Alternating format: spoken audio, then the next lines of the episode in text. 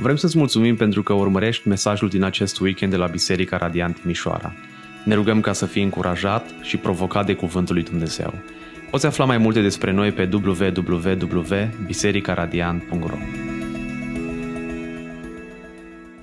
Pace vouă, frați și surori, mă bucur să fim din nou împreună în jurul Cuvântului și uh, vă invit să deschideți Cuvântul lui Dumnezeu în Iacov, capitolul uh, 1, și o să citim de la versetul 1 până la versetul 27 și uh, încurajez câteva persoane cu voce tare să se ridice în picioare și să, uh, să citească două, trei versete.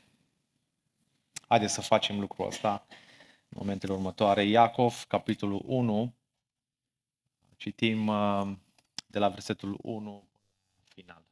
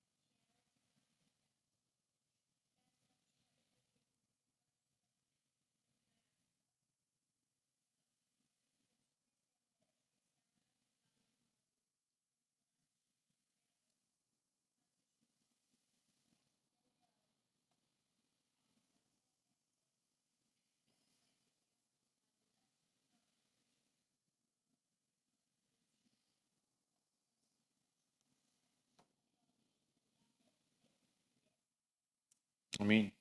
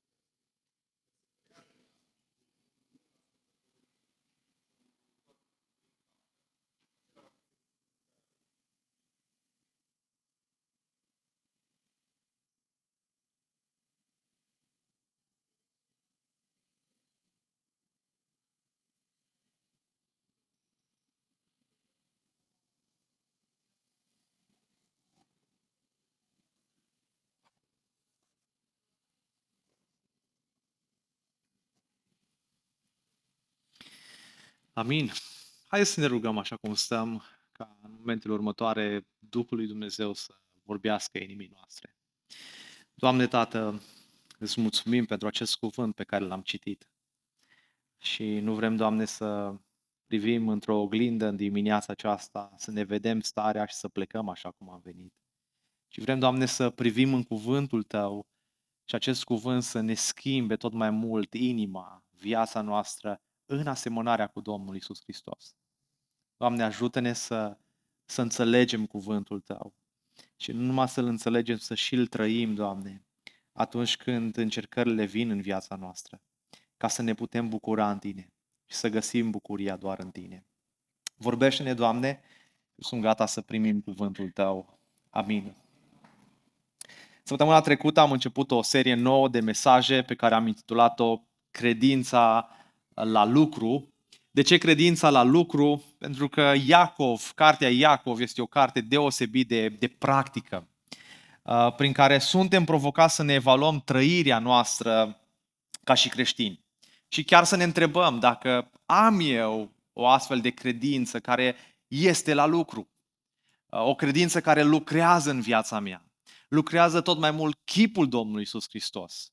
Dacă am o credință reală sau am o credință falsă. Și Iacov nu face altceva decât să ne provoace, să, să dovedim că avem o astfel de credință autentică, o credință reală. De aceea Iacov spune în capitolul 2 cu 18, arată-mi credința ta. Vreau să văd credința ta fără fapte și eu îți arăt credința mea din faptele mele tema uh, cheia cărții Iacov este relația strânsă dintre credință și fapte. Și Iacov pune un puternic accent pe, pe necesitatea unei credințe autentice și reale, care este vie, care se manifestă prin fapte bune și o viață creștină consecventă. Și el avertizează împotriva, ne avertizează împotriva unei credințe ipocrite care este o credință doar de pe buze.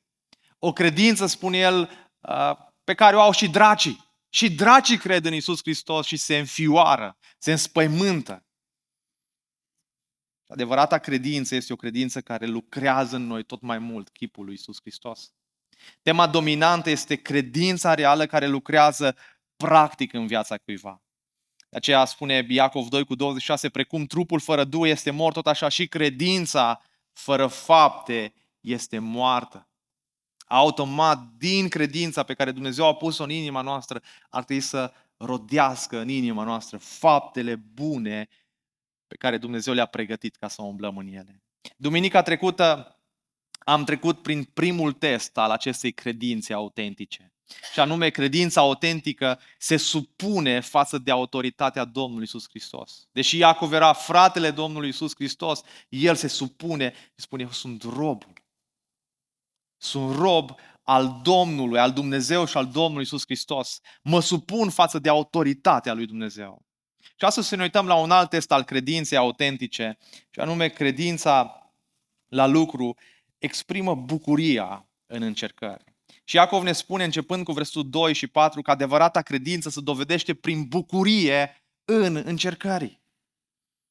Și ideea centrală la care o să ne uităm în dimineața aceasta este că credința se dovedește prin bucurie și bucuria în încercări produce în noi răbdare, iar răbdarea duce la maturitate.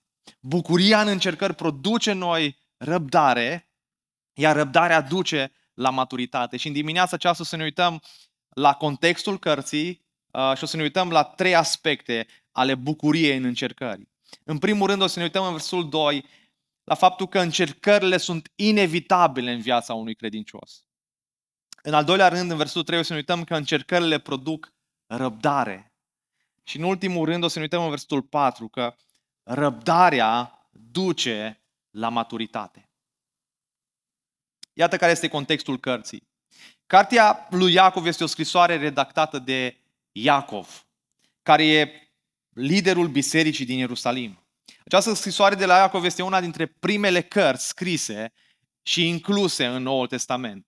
Există diverse opinii cu privire la momentul în care a fost scrisă, dar mulți cercetători plasează data undeva în jurul anului 44, între 44 și 49 înainte de Hristos. Scopul pentru care Iacov a scris, așa cum ne-am uitat și săptămâna trecută, este de a încuraja credincioșii evrei care se confruntau cu încercări și persecuții. A scris această scrisoare pentru creștinii evrei care erau împrăștiați printre neamuri și se confruntau cu încercări și dificultăți. Și Iacov folosește această scrisoare pentru a încuraja cititorii săi să suporte încercările cu răbdare și să-i ajute să înțeleagă cum să trăiască corect printre neamuri. Așa cum scrie el celor 12 seminții răspândite printre neamuri. Răspândirea evreilor printre neamuri este cunoscută sub numele de diaspora, care a început în anul 722 înainte de Hristos, când asirienii au deportat cele 10 seminții din nord. Iar în 586 înainte de Hristos, cele două celelalte seminții din sud au suferit aceeași soartă a babilonienilor pe care i-au luat prizonieri. Și din cauza acestui fapt, evreii erau răspândiți în întreaga Mesopotamie, în jurul Mediteraniei, în Asia Mică și în Europa. Au rămas fără adăpost, dezmoșteniți și robi neamurilor. Și Iacov își trimite această scrisoare acestor frați evrei credincioși care au crezut în Domnul Isus Hristos, foști membri ai bisericii sale, care au fost tratați cu cruzime. Imaginați-vă în dimineața aceasta că uh, Rusia ne invadează, intrăm într-un război și nu doar că cucerește România, dar pe cei mai mulți dintre voi vă ia și vă duce în Rusia. Și trebuie să vă obișnuiți acolo, să învățați o limbă nouă, uh, să trăiți poate prin uh, niște corturi la început, până învățați limba și munciți. Trebuia să fi fost înfricoșător pentru acești noi credincioși să-și părăsească locuințele din Ierusalim pentru a începe o viață nouă în ținuturi îndepărtate. Cartea lui Iacov este adesea comparată cu, cu cartea Vechiului Testament a proverbelor datorită uh, înțelepciunii pe care Iacov o, o enumără în această carte și o folosește de multe ori și vorbește despre înțelepciune. Dar și cu predica de pe munte a Domnului Isus Hristos unde o să vedem puțin mai târziu câteva aspecte pe care Iacov le ia din predica de pe munte. Desigur, tema principală a acestei cărți este credința, credința vie, credința practică. De aceea nu este o, ușoară, o, o carte ușoară de trăit. De înțeles, pare că e și mai greu. Să știi că această carte din Biblie, deși nu e lungă, a fost contestată de mulți Uh, pe două motive majore, două obiecții. Întâi, că această carte nu are coerență. Adică ideile din carte sunt împrăștiate, sunt haotice. Uh, nu există legătură între ele. Uh, cu cât pătrunde mai mult în această carte, în studierea acestei cărți, să observăm cum vedem toate balamalele care leagă această carte. Vedem coerență și consistența aparte. Pentru că doar tema aceasta a credinței vii, credinței active, adună toată cartea. Așa cum am văzut și uh, săptămâna trecută, din versetul 2 la care o să ne uităm în dimineața aceasta până în versetul 11, vedem fundația tematică a acestei scări, introducând aceste scrisori, introducând teme care se vor repeta pe parcursul acestei scrisori. Trei teme mari abordează Iacov. Unii spun că mai multe teme, dar trei teme am identificat în această carte. Încercările credinciosului, din versetul 2 la 4, înțelepciunea, de la versetul 5 la 8, și bogăție și sărăcie, uh, de la versetul 9 la 11, care Iacov mereu le repetă și le întoarce și le vorbește într-un fel, în alt fel. Uh, și săptămâna trecută ne-am uitat la introducerea acestui, acestei serii și dacă n-ai ascultat mesajul, te invit să-l asculți ca să ai imagine de ansamblu a acestei cărți. Și astăzi să ne uităm la uh, versetul 2 până la versetul 4. La, în mod special ne vom uita la bucuria în încercări. Iacov ne pune înainte un alt test al credinței noastre, prin care să ne evaluăm credința, credința adevărată. Și această credință adevărată se dovedește prin bucuria în încercări. Și iată primul lucru la care ne vom uita, versetul 2. Încercările sunt inevitabile în viața unui credincios. Frații mei, să considerați că aveți parte de cea mai mare bucurie atunci când treceți prin felurite ispite. Și cuvântul ispite în contextul acesta poate fi tradus și încercări. Erau ispitiți, erau încercați în toate felurile. Și în, în mesajul din dimineața aceasta o să folosesc cuvântul nu ispite, o să folosesc cuvântul încercări sau încercați. Observați cum începe Iacov, versul 2. Frații mei. Iacov, această epistolă este pentru frații lui în Isus Hristos. Frații mei, un, un necreștin ar înțelege greu acest mesaj. Greu s-a descurcat să înțeleagă ce vrea să spună Iacov aici dacă acea persoană nu este născută din nou. De aceea Iacov, de nenumărate ori, vedem în, în cartea Iacov că folosește cuvântul frații mei, adelfos, și se referă la ambele sensuri, uh, cuvântul grecesc, atât la bărbați cât și la femei. Cu alte cuvinte, Iacov spune, frați dragi și surori care sunteți în biserică, lor le scrie această carte. Iacov 1 cu 19, știți bine lucrul acesta, prea iubiții mei, frați. Iacov, capitolul 2, din nou începe, frații mei, să nu țineți credința Domnului nostru Isus Hristos, Domnul Slave, căutând la fața omului. Iacov 2 cu 14, frații mei, ce folosește cuiva să spună care credință? Iacov 3 cu 1, frații mei, să nu fiți mulți învățători. Iacov 4 cu 11, nu vă vorbiți de rău unii pe alții, fraților. Iacov 5 cu 7, fiți dar îndelung răbdători fraților până la venirea Domnului. Iacov 5 cu 12, mai presus de toate frații mei. Observați un accent pe frații mei. Ce să faceți fraților și surorilor? Ne scrie Iacov. Să considerați, să considerați că aveți parte de cea mai mare bucurie atunci când treceți prin diferite ispite. Cuvântul considerați provine dintr-un termen de contabilitate care înseamnă a evalua. Contabilii adună numerele pentru a face foile de bilanț să iasă corect și uneori încercările tale când faci contabilitatea vieții tale, îți dai seama că nu îți iasă calculele. Că nu înțelegi ce se întâmplă cu, cu, cu viața ta. Îi spui, nu e corect, ceva nu bate, ceva nu, nu face sens în mintea mea. De ce mi se întâmplă mie asemenea lucruri.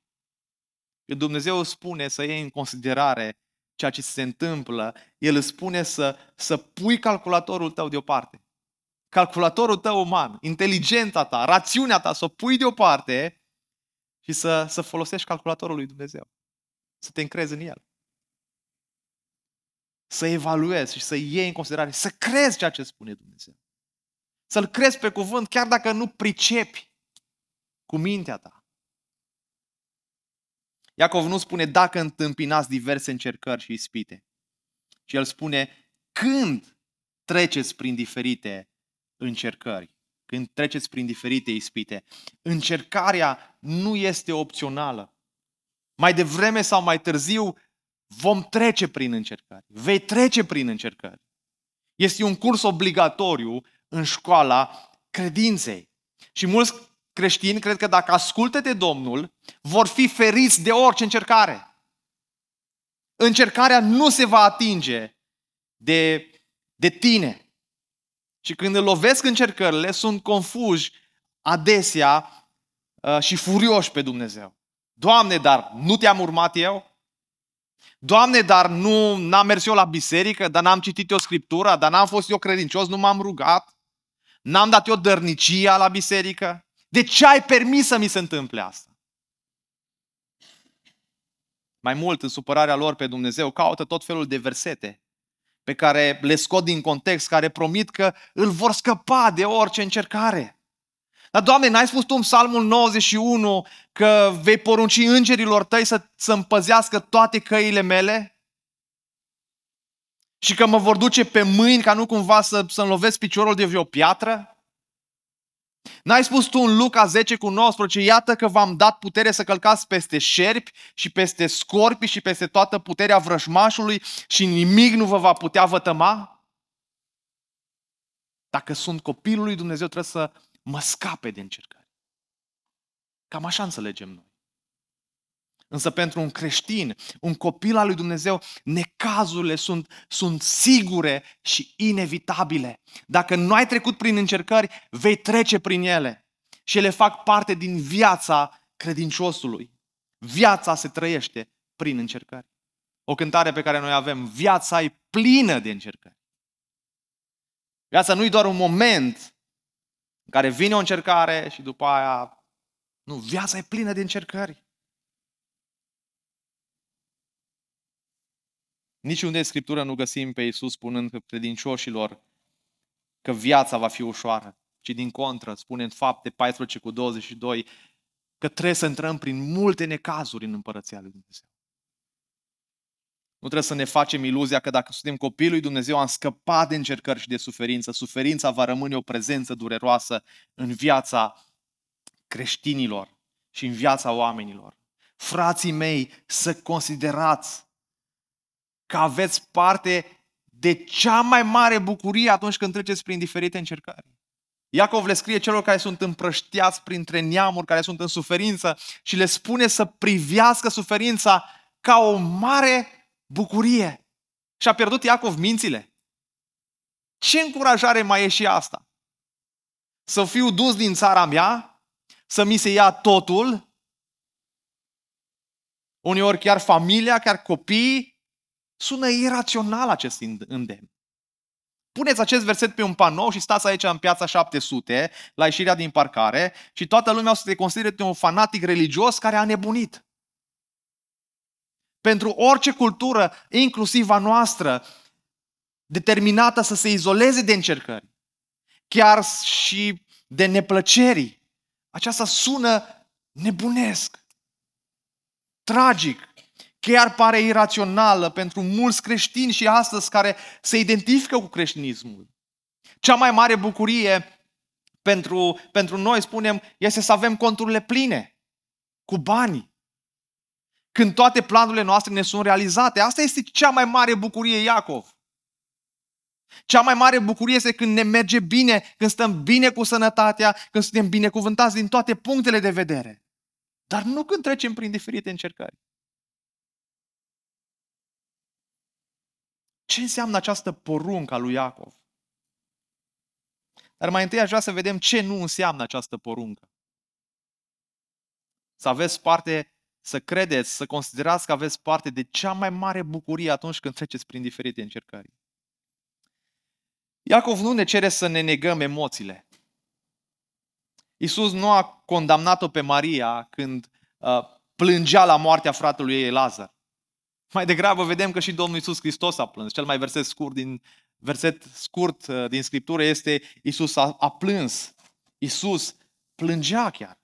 Când Isus a privit însă înspre cruce, în, în, în Evrei capitolul 5 cu 7 ne spune că El este acela care în zilele vieții Lui pe pământ a adus rugăciuni și cereri cu strigăte puternice și cu lacrimi către cel care putea să-l scape de la moarte.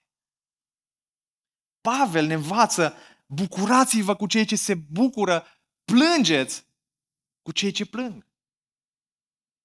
Prin urmare, Iacov nu spune, puneți o față veselă, Hai frate, ce ești așa trist dimineața asta? Ia puneți o față veselă, doar ai venit la biserică. Și n-a arătat tu prin ce treci, prin ce stări treci tu. Puneți o mască. Iacov nu ne spune să punem o față veselă și să ignorăm durerea noastră.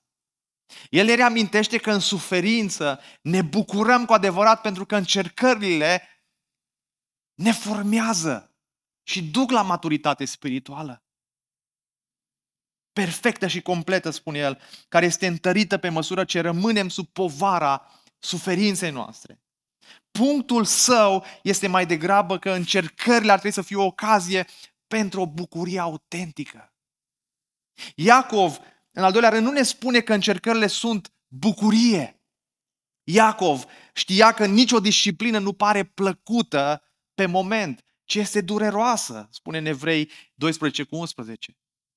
Suferința e dureroasă. Iacov nu ne cere să ne bucurăm când aflăm că locul nostru de muncă uh, s-a desfințat și hai să ne bucurăm. Sau că copiii vecinilor noștri sunt bolnavi de leucemie, de cancer. Și să ne bucurăm. Ci Iacov ne spune să, să considerăm că în încercări vom avea parte de cea mai mare bucurie. În timp ce, da, și credincioșii se întristează, ei nu se întristează ca cei ce nu au credință, ca cei ce nu au speranță, spune în 1 Tesaloniceni Pavel, uh, capitolul 4 cu versetul 13. Iată ce spune el, nu vrem să nu știți, fraților, despre cei ce au adormit, cei care au murit, ca să nu vă întristați. Da, și voi vă întristați, dar ca să nu vă întristați precum ceilalți care n-au speranță, care n-au încredere în Dumnezeu. Da, și lumea se întristează, și creștinii se întristează. Dar noi când ne întristăm, avem o speranță, avem o nădejde. Și atât care este nădejdea noastră, spune Pavel, continuă în, în 1 Tesaloniceni 4 cu 14, căci dacă credem că Isus a murit și a înviat, credem și că Dumnezeu îi va duce împreună cu Isus pe cei ce au adormit în El. Asta este speranța noastră, asta este nădejdea noastră. Pe noi moartea nu ne înfrică, nu ne tulbură, că știm ce se întâmplă cu noi. Răspunsul nostru la încercare ar trebui să ne deosebească de lume. Sub uh, întristări și lacrimi ar trebui să existe încrederea clară că Dumnezeu este în control. Că Dumnezeu este suveran.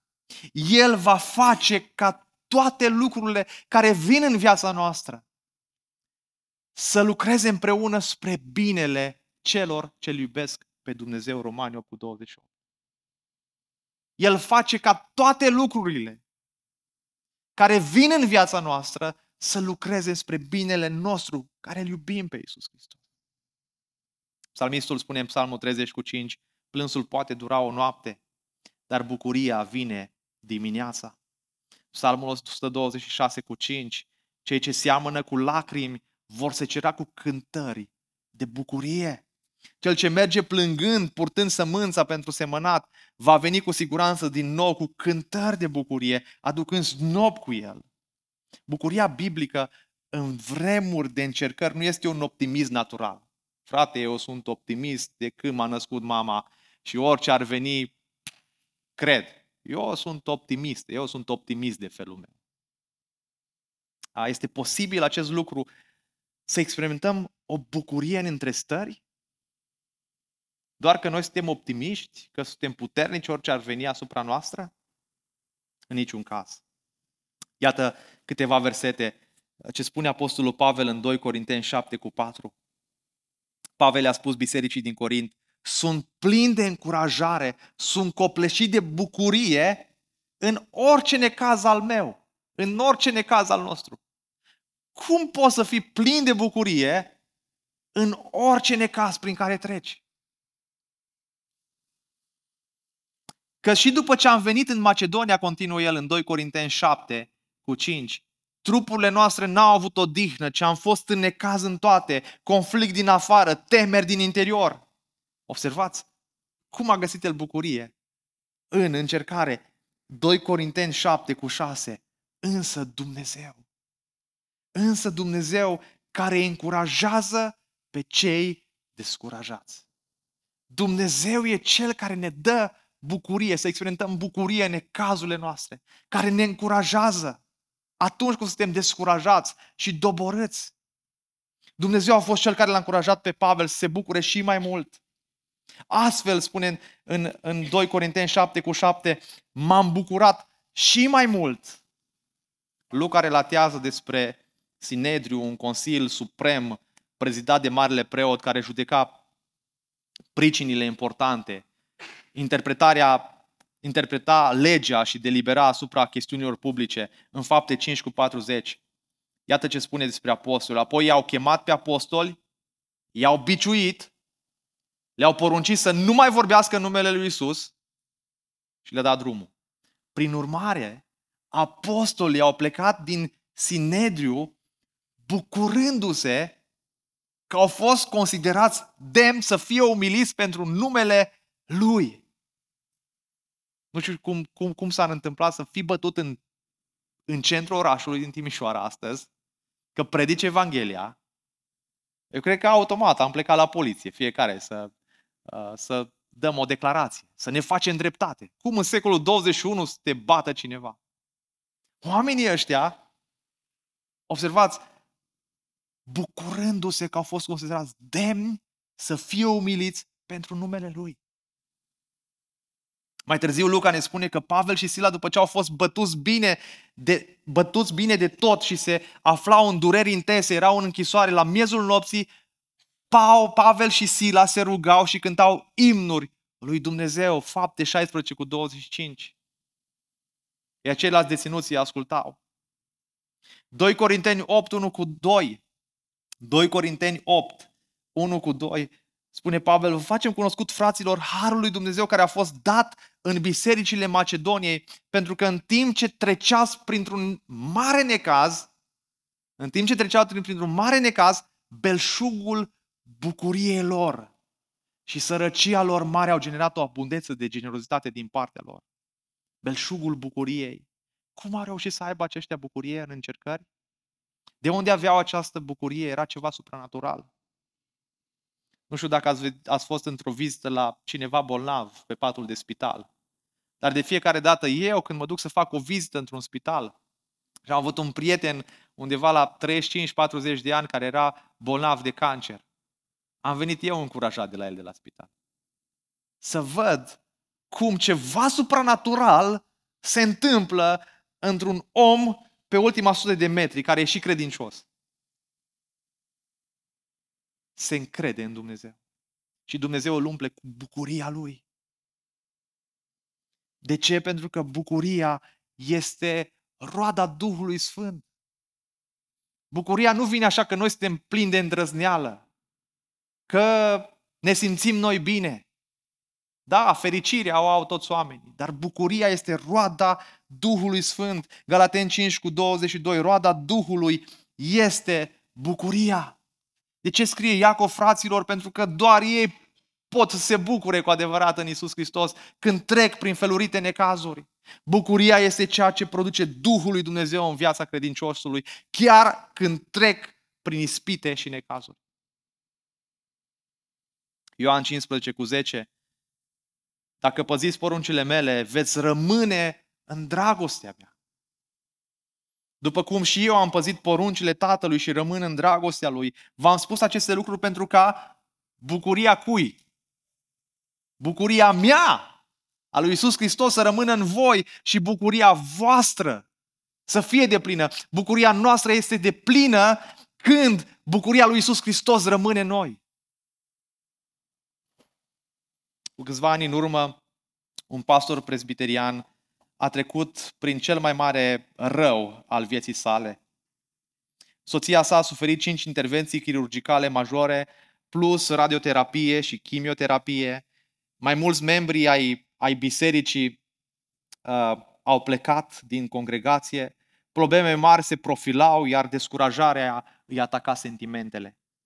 Dar el a scris. Ascultați ce a spus acest om. Cea mai mare descoperire pe care am făcut-o în mijlocul tuturor dificultăților este că pot avea bucurie când nu pot să o simt. Când aveam tot motivul să mă simt învins, simțeam bucurie. În ciuda tuturor lucrurilor, Dumnezeu mi-a dat convingerea că sunt iubit și certitudinea că nimic nu mă poate despărți de El. N-a fost fericire, emoție sau veselie, ci o plinătate a Duhului care mi-a inundat sufletul de bucurie. În niciun moment nu mi-am dat, nu, nu mi-a dat încrederea că totul va decurge așa cum mi-a, mi-am dorit, ci că El este în control și ne va da mie și familiei mele destul curaj pentru fiecare zi. Bucuria este întotdeauna rezultatul acestui lucru. Această bucurie este o chestiune care vine de la Dumnezeu. Când credința în Isus Hristos este autentică, ne asigură Iacov, chiar și cele mai rele necazuri pot și ar trebui să fie pricină de mulțumire și bucurie. Dragul meu, care va fi răspunsul tău când vine suferința? Care este răspunsul tău chiar acum, când treci prin suferință? Îndoială? Frică? Sau statornicie? Bucurie? În Isus Hristos. Dacă vrem să răspundem cu bucurie și cu perseverență, dacă vrem să fim maturi spiritual, trebuie să-L cunoaștem și să avem încredere în Dumnezeu. Trebuie să deschidem Scriptura, să o citim și să ne ancorăm încrederea în ce ne spune Dumnezeu în cuvântul Său. Trebuie să ne vedem viața prin lentila care vede cine este El. Dacă nu știm cine este El și ce spune în cuvântul Său, viziunea noastră va fi întotdeauna distorsionată atunci când vin încercările în viața noastră. Nu vom avea nicio temelie solidă pe care să stăm. Niciun, nicio ancoră stabilă care să ne agățăm de ea. Nu putem să ne agățăm de adevărul pe care nu-l cunoaștem. Dar pe măsură ce ne agățăm de Dumnezeu, găsim bucurie, pentru că știm că El lucrează, iar rezultatul final va fi meritat. Dacă ești aici și nu-L cunoști pe Iisus Hristos ca Domn și Mântuitorul tău, te încurajez să spui încrederea în El. Să te alipești de El, să deschizi cuvântul să-L citești, să, să, să, să rogi pe Dumnezeu să intervină în viața ta, să deschidă ochii, să te nască din nou, să te mântuiască. Ca în vremuri de încercare să-ți găsești bucuria în Isus Hristos și doar în El. Încercările sunt inevitabile în viața unui credincios. Dar în al doilea rând, încercările produc răbdare. Încercările nu sunt neapărat consecința neascultării. Mai degrabă Dumnezeu le folosește pentru a testa credința noastră și a produce răbdare. Ele vor fi diverse în funcție de scopul suveran al lui Dumnezeu. Nu putem înțelege de ce trimite anumite încercări, dar oricare ar fi acestea, putem ști că vin de la El încercările. Observați versetul 3, știind că testarea credinței voastre lucrează răbdarea. Acest verset prezintă raționamentul din spatele îndemnului din versetul anterior. De ce trebuie să considerăm aceasta o bucurie? De ce trebuie să considerăm încercările ca o bucurie? Iacov începe cu știind. Acest cuvânt știind lămurește cum putem fi bucuroși. Pentru că știm ceva putem să fim bucuroși în încercările noastre. Încercările care apar în viața noastră sunt îngăduite de Dumnezeu ca o testare a credinței sau pentru a ne confirma că suntem în adevărata credință. Observați, testarea credinței, atât în Vechiul Testament cât și în Noul Testament, cuvintele traduse cu testare înseamnă a, a dovedi prin încercare. A dovedi ceva prin încercare. Prin urmare, când Dumnezeu îi testează pe copiii lui, scopul lui e să dovedească faptul că credința noastră e reală. Nu e vorba despre faptul că Dumnezeu trebuie să se asigure de acest lucru. De vreme ce El cunoaște toate lucrurile, El nu trebuie să asigure că credința noastră este reală, ci El ne demonstrează nouă că credința noastră e reală. Când suntem cu adevărat copii ai Lui și că nicio încercare nu ne va doborâ credința noastră. Nu știm dacă credința noastră este autentică până nu rezistă la încercare. Poți cumpăra o, o, o jachetă în care producătorul să spună că este rezistentă la apă, dar dacă o porți în zile doar cu soare, da? nu, ai, nu ai supus uh, jacheta la test. Testul pentru jachetă este dacă te prinde o furtună și tricoul pe care îl porți sub uh, ea se, se menține uscat, poți să spui că atunci a trecut testul. Este ușor să spui, da, îmi pun încrederea în Dumnezeu în vremuri bune. Nu? Oricine poate să spună asta. Dar testul credinței tale în Dumnezeu, da, îmi pun încrederea în El, este atunci când alegi cu adevărat să-L crezi pe Dumnezeu pe cuvânt când treci prin încercări. Ulterior, știi că credința ta este autentică pentru că te-a purtat prin încercări credință.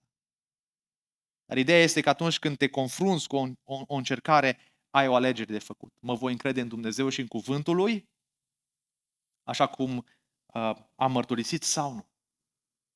John MacArthur a spus, și vreau să-l citesc din nou, l-am citit și când ne-am uitat în 1 Petru, capitolul 1, când ne-am uitat la idolul confortului, el spunea în felul următor, în loc să-i cer lui Dumnezeu să te păzească de încercări, așa cum ne rugăm noi de multe ori, Doamne, păzește-mă de încercări.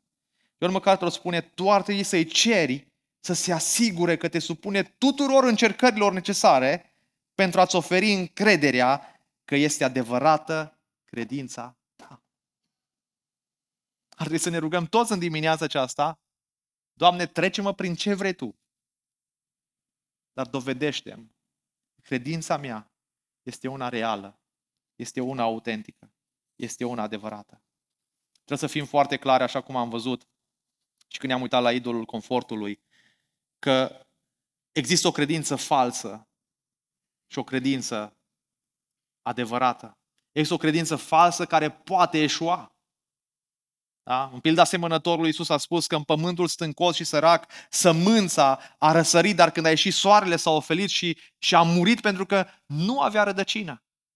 Și el a explicat că aceasta se referă la cei care primesc cu bucurie cuvântul la început. Observați, îl primesc cu bucurie, dar când vin încercările sau prigonirile din pricina cuvântului, ei își pierd credința. Pentru că n-au avut o credință. Doar au crezut că au o credință. Dar credința autentică va, va deveni mai puternică, mai, mai, mai, mai puternică și nu mai slabă prin încercări. Relatarea despre Iov e un exemplu perfect de moment în care Dumnezeu îngăduie ca unul din sfinții săi să fie testați de diavol. Și Iov a îndurat toate încercările lui cu răbdare și n-a păcătuit deloc și n-a vorbit nimic necuvincios împotriva lui Dumnezeu, spune Iov capitolul 1 cu 22. Totuși, relatarea testării lui Iov este o dovadă a faptului că capacitatea lui Satan de a ne testa e limitată de controlul suveran al lui Dumnezeu. Niciun demon nu poate testa sau nu ne poate pricinui necaz dincolo de ceea ce a rânduit Dumnezeu în viața noastră. Toate încercările noastre lucrează pentru scopul perfect al lui Dumnezeu și în beneficiul credinciosului născut de Dumnezeu. Și atunci când Dumnezeu ne testează credința, Dumnezeu ne face să devenim ucenici puternici care trăiesc cu adevărat prin credință și nu prin vedere, cum spune Pavel în 2 Corinteni 5 cu 7. Pentru că umblăm prin credință, nu prin vedere. Lucru care ne liniștește cel mai tare e că știm că Dumnezeu nu va îngădui niciodată să fim testați mai mult decât putem îndura. Ci El vine în ajutorul nostru. De aceea Pavel spune în, în 2 Corinteni 12 cu 10, simt plăcere în slăbiciuni, în defăimări, în nevoi, în prigoniri, în strâmtorări pentru Hristos, că sunt, când sunt slab, atunci sunt tare. Testarea credinței voastre, spune Iacov, lucrează răbdare. Iacov vorbește despre rezistență. Încercarea credinței voastre produce rezistență, cu alte cuvinte. Produce răbdare. Cu cât trecem de mai multe teste, cu atât devenim mai puternici, mai solizi în Hristos. La fel cum un boxior se antrenează luptă după luptă, el devine mai puternic și mai înțelept, chiar și când pierde. După un timp dezvoltă o astfel de putere și răbdare de rezistență încât poate concura cu cei mai buni. Nu există nicio modalitate ca un luptător sau oricare dintre noi să dezvolte rezistență fără a fi testat. Răbdarea și forța de rezistență a Apostolului Pavel nu au apărut peste noapte și nu au apărut fără încercări. Și Pavel spune în Roman 5 cu 3, confirmă acest adevăr, că încercarea ne fortifică. Roman 5 cu 3, dar ne bucurăm și în suferințele noastre, știind că suferințele lucrează în noi răbdare, lucrează rezistență. Dar răbdarea aduce maturitate, versetul 4. Iacov spune că există un proces în două etape prin care încercările noastre ne înalță. Dar lăsați răbdarea să-și facă desăvârșit lucrarea, ca să fiți desăvârșiți și întregi, fără să vă lipsească nimic. Ce observăm că Iacov folosește uh, câteva cuvinte ale predicii Domnului Iisus Hristos de pe munte. În Matei 7 cu 24 găsim prima conexie cu predica de pe munte. Fiți deci desăvârșiți, așa cum și Tatăl vostru cel ceresc este desăvârșit. Lăsați răbdarea să-și facă lucrarea. Implică supunere față de Dumnezeu în, în încercare. Stați acolo. Fiți răbdători. Supunerea față de Dumnezeu nu înseamnă neapărat uh, suportarea pasivă a, a acestei suferințe sau a, a, a suferinței, fără a te ruga pentru alinare. Nu, din contră, când e suferință, când vine suferința, roagă-te, găsește alinare în Dumnezeu. Pavel s-a rugat ca Dumnezeu să înlăture țepușul din carne și s-a oprit din rugăciuni. Știți când s-a oprit? Atunci când Dumnezeu i-a spus, harul meu îți este suficient în încercare. A fi supus lui Dumnezeu nu înseamnă neapărat că, că, că nu luăm măsuri pentru a remedia problema. Dacă, dacă încercarea este uh, pierderea unui loc de muncă, este corect, în dependență de Domnul, să căutăm un alt loc de muncă. Dacă încercarea este o boală, este corect nu numai să ne rugăm, ci să și căutăm ajutor în, în medici. Dacă este o, o, o, o împrejurare dificilă, nu e neapărat greșit să încerci să schimbi împrejurarea. Supunerea este o atitudine față de Dumnezeu, o atitudine a inimii noastre în care nu ridicăm pumnul împotriva lui Dumnezeu. Și nu îi spunem că nu are dreptate să ne facă asta. Nu ne supunem lui dacă îl ignorăm și luăm lucrurile în propriile mâini, în afara rugăciunii și a credinței. Și unul dintre cele mai bune exemple de supunere a fost Iov. După ce Dumnezeu l-a lovit, el a spus, Domnul a dat. Domnul a luat. Numele Lui să fie binecuvântat. Maturitatea e un proces, nu o perfecțiune instant, instantanee. Maturitatea noastră, dragii mei, e un proces. Lăsați, lăsați, spune versetul 4, lăsați răbdarea să vă facă desăvârșiți lucrarea aceasta. Ca să fiți desăvârșiți și întregi, fără să duceți lipsă de nimic. Lăsați răbdarea să-și atingă desăvârșitul rezultat. Acest lucru nu e o soluție rapidă. Cuvântul de săvârșit nu înseamnă că ajungi la, la un punct în această viață unde ai ajuns și nu ai nevoie de, pro, de, de progres zilnic. Nu absolvim până când nu ajungem în cer. Supunerea la proces va duce la maturitate spirituală. Raționamentul devine și mai clar atunci când observăm a doua etapă, răbdarea produce maturitate. Scopul lui Dumnezeu în încercări este ca să fim maturi spiritual, ca să fim desăvârșiți și întregi, fără să ne lipsească nimic. Acest lucru nu înseamnă că poți ajunge la un, un, un statut de perfecțiune fără păcat sau la o maturitate perfectă în această viață. Mai degrabă, ideea este că, că vei fi spiritual matur, bine echipat pentru scopul pentru care te-a creat Dumnezeu. Cum facem asta? Cum lăsăm răbdarea să-și facă lucrarea desăvârșită în viața noastră? În primul rând, putem suporta încercările întorcându-ne la Dumnezeu pentru putere și speranță. Întoarce-te la El pentru putere și pentru speranță. Așa cum s-a menționat, perseverența nu este pasivă, ci activă. Ar trebui să trăim la fel în timpuri de persecuție și necazuri, cum trăim în timpuri de bucurie și confort. În al doilea rând, putem să lăsăm răbdarea să-și facă lucrarea desăvârșită, cerându-i lui Dumnezeu înțelepciune.